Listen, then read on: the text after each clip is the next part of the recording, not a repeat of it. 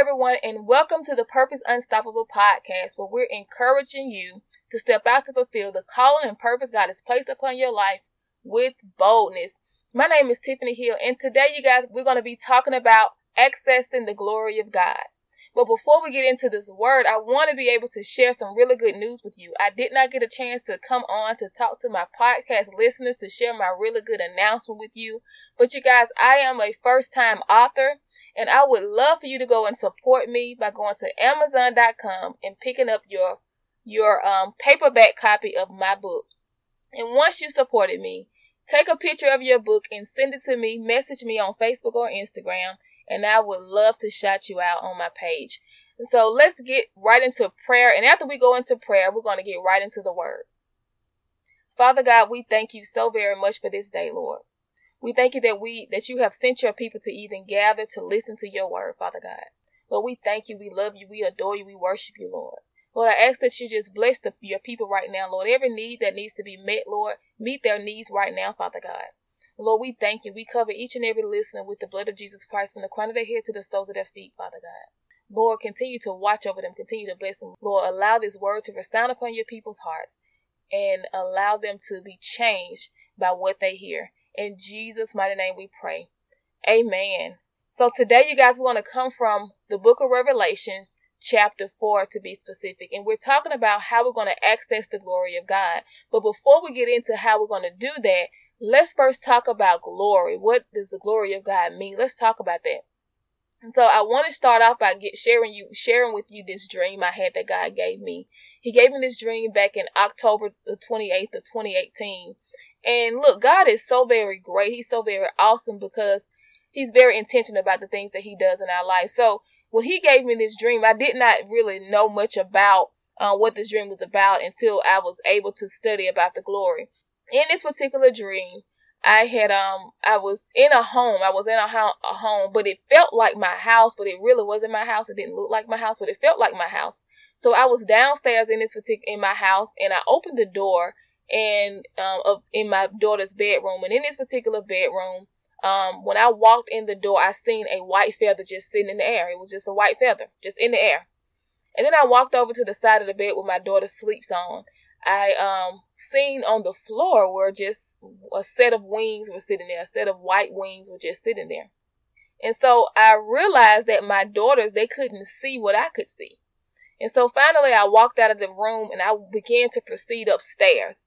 So when I walked upstairs, I was I encountered like a it was a huge room full of people. It was a lot of people in this particular room. And it reminded me of um, if you were to walk in a room or office setting where you've seen a lot of cubicles with um with no wall or spaces in between to to kind of cover up their office area all you can see is their desk and you can see people working.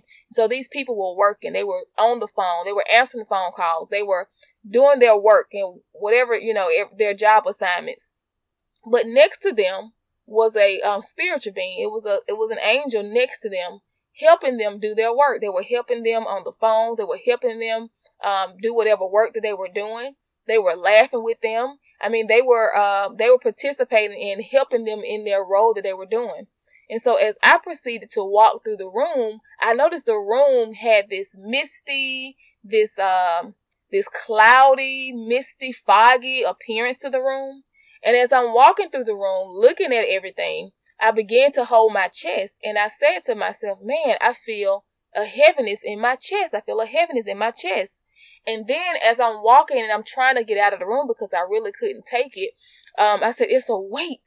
It feels like a weight is on my chest. So I walked out of the room and I noticed that my friend was outside. And I asked her, I said, could you go into the room and view the room and see what you see? And as she went in the room, she walked in the room and came back out. She said, God is in the room. God is in that room. And I, I, I did not know at the time what that meant, but now I know that the glory, the word glory in Hebrew means heavy or weighty, and it refers to the intense and profound presence of the person of God in manifestation, showing us something of himself in that particular moment. And so in verse 1 of this particular chapter, John tells us how he actually accessed the glory of God. He said that he looked up in the sky. Now, the word heaven in Greek means sky. So he said he looked up in the sky and he noticed there was a door. Now the door that he said he seen, he seen a door. He said he heard a voice which sounded like a trumpet that was speaking to him. And the voice told him to come up higher, to climb higher, to arise, to ascend, and he would show him what's to happen next, what's to come after, after he came up there. And so, um, the voice we know that was speaking to Apostle John was actually the voice of Jesus Christ, telling him to come up and telling him to arise. So the first thing that God gave me revelation for was this, that Jesus Christ is the door by which we shall enter and be saved. So he is the door. And so we should accept Jesus Christ as our Lord and Savior, and we should all be saved. And first of all, to be able to access God to be able to access heaven, to be able to access the glory. And so the second thing God revealed to me was this in order for us to access more of the glory God, because I believe God wants to pour out more of His glory in your life, to your life, through your life, and for your life. And so in order for us to access this glory that God wants to pour upon our lives, we're going to have to go up higher. We're going to have to ascend. We're going to have to arise higher and go higher in God. But we're going to have to get out of our comfort zones. We're going to have to stretch ourselves, get out of our comfort zones, and move to where God wants us to move. Because the level that you remain on, the level that you stay on, that's the only level that you're going to be able to experience the glory of God because that's the level that you choose to stay on. In my dream, you guys, if I chose to stay at level one in my children's bedroom, that was the only level of God's glory that I was going to be able to experience because we experience God's glory everywhere we go. When you wake up, it's God's glory. When you go outside, it's God's glory. It's the nature. It's the wind, the birds, the trees. We are surrounded by God around God's glory. That was the only glory that I was going to be able to experience. But in order for me to experience more of the glory of God, I had to go up higher. And I went up to, to the stairs. And when I went up those stairs, I was able to encounter more of God's glory. And so we have to choose to go up higher in God because God is, is calling us to come up higher in Him. And, and we also have to be hungry for God. We have to want more of God. We have to cry out for God. Give me more of you. Reveal more of yourself to me, Lord God. I want more because God is, it's a lot to God. It's a lot to God. And we just can't be satisfied with the place that we are staying in. We got to get out of it. We got to stretch and we have to go higher in God.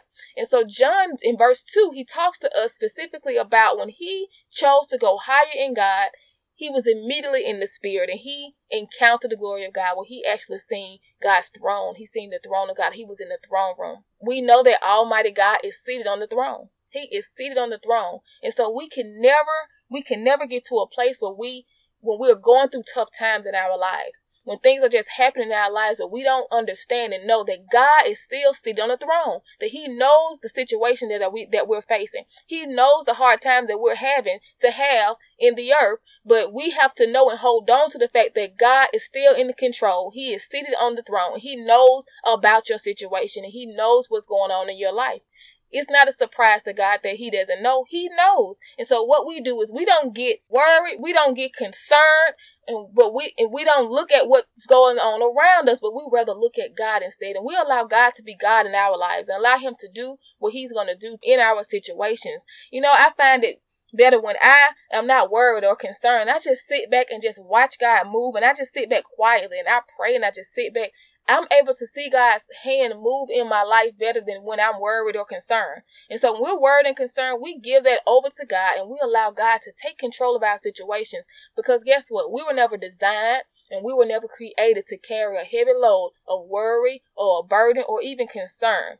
Jesus already paid the price for that. So we give him back what he already paid for because it doesn't belong to us. So between verses 3 and 8, Apostle John talks to us about more of God's glory being revealed to him. And he tells us it is beautiful. He gives us this really vivid description of more of God's glory, the outpouring of God's glory. And he gives us, he tells us what he sees. He sees all these beautiful colors that surrounds God's throne. He sees the gems and the stones.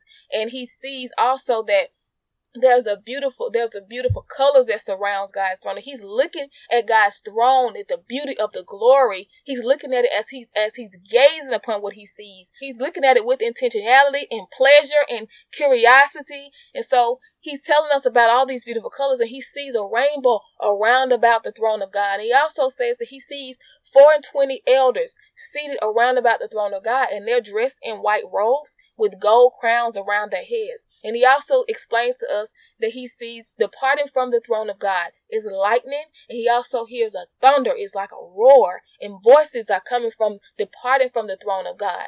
But in the very presence, right before God's throne, he said he sees seven lamps consuming with fire, which are the seven spirits of God. Now I want you to understand this with the description that John gave us because John just gave us a very vivid description of the glory of God. Now we know that the glory of God, just from what he's showing us and telling us, is that it's very tangible and the glory of God is very visible. Now you can't miss the glory of God because it's tangible and visible. So let me tell you this. When God begins to pour out more of his glory upon your life, it's going to be very visible. Where people won't just look at you, they won't see you, but they will see the outpouring of God's glory into and through your life and working for your life.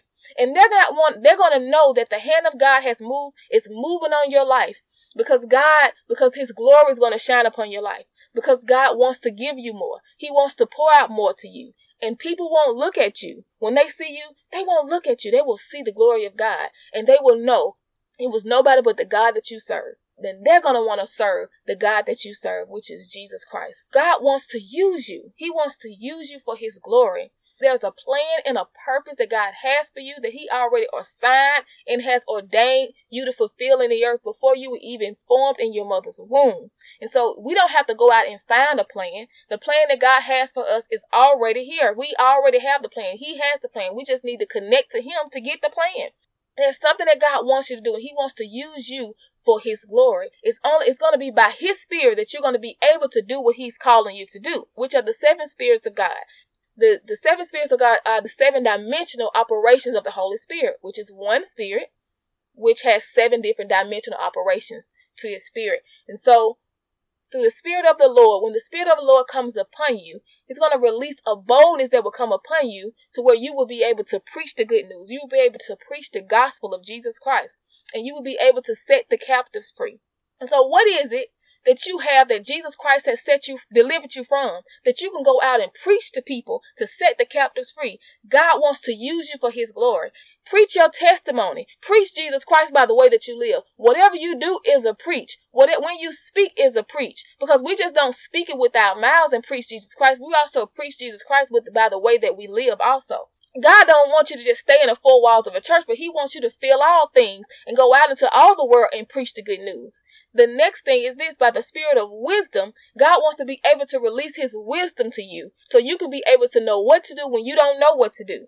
Now, we know that King Solomon was the wisest king who ever lived. Now, he had wisdom, God gave him wisdom when he when God when God promoted him to be king of Israel, he was very young and he was intimidated in this position because he didn't know what to really do in this particular role. So what he did is he went to God, he and God came to him in his dream, and God asked him what he wanted, and he told God that he wanted wisdom. And so God get, granted him what he wanted, what he asked for. He didn't ask God for materialistic things. He didn't ask God for money, but he asked God for wisdom to be able to know what to do in the position that he was holding. So God wants to be able to give you his wisdom so that you can know what to do, even in situations that you have going on in your life right now. You don't even know how to solve those situations, but God wants to give you his wisdom to be able to know what to do in your situations, even today. The next thing is this with the spirit of understanding. God wants to God wants to activate the spirit of understanding in you and and what this is is you're going to be able to be productive when you're reading the word of God. So have you ever been in a situation where you've read the Bible and you come out of the Bible you after you finish reading you don't understand nothing that you read?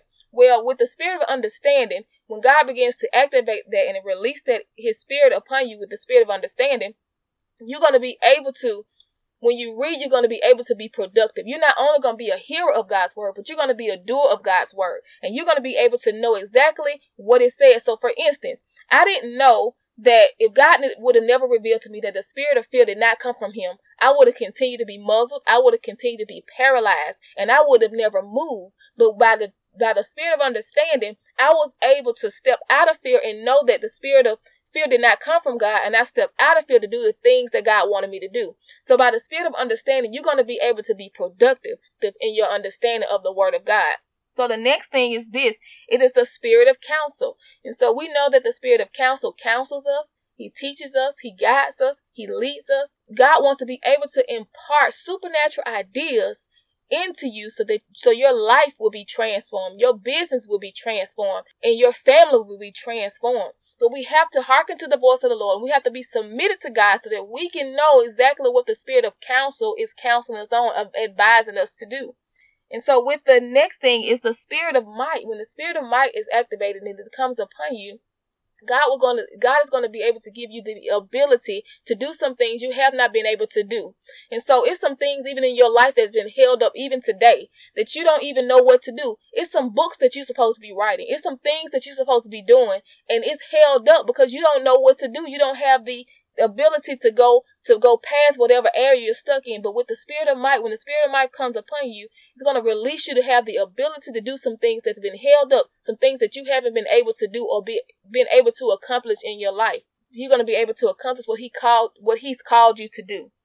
With the spirit of knowledge, the spirit of knowledge is not a learned knowledge. It's nothing that you'll learn. This is revelation. This is revelatory knowledge where you'll be able to just have a knowing in your spirit of what God is saying to you or what you just know in your spirit through the spirit of God that you just know this is where you're supposed to be. You just know this is where you're supposed to go.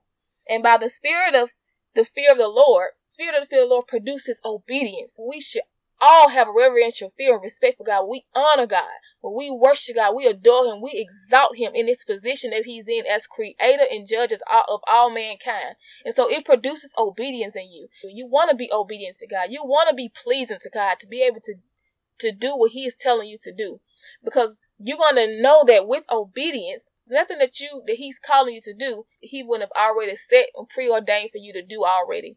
And so with all of that, you guys, with the seven spirits of God, you're going to be able to walk in the fullness of the spirit of the living God. Earlier I told you that it was right in, in the presence of God, consuming with fire. And that means you will walk in the fullness of God. You'll be set ablaze. You'll be set afire with the Spirit of God going out and doing exactly what God has called you to do in the earth. And when you go out, you won't be carrying a little light. I was just thinking about, I was just talking to my dad just the other night and we were talking about this, we were talking about the song that said, this little light of mine, I'm going to let it shine. And I was telling him, telling him, I don't think that song is correct because we don't have a little light, Dad. I said, we have a big light because we serve a big God. And the big God, he lives inside of us. So you go out and you let your big light shine, and when God begins to send you out to do what He's called you to do. And so between verses 9 and 11, talks about us worshiping God. And then when we worship God, when we worship God in spirit and in truth, we it, we bounce back to God what He deserves. He is holy. We know that He is He is worthy of our praise. We know that we exalt Him, we praise Him, we worship Him, we bounce and we're bouncing back to Him what He already deserves. But in, in this particular scripture is listed in John chapter 4, and it talks about that God is looking for those who will worship him in spirit and in truth. And I thought this was so good. He's not looking for spirit and perfection to be able to use you for his glory, but he's looking for spirit and truth.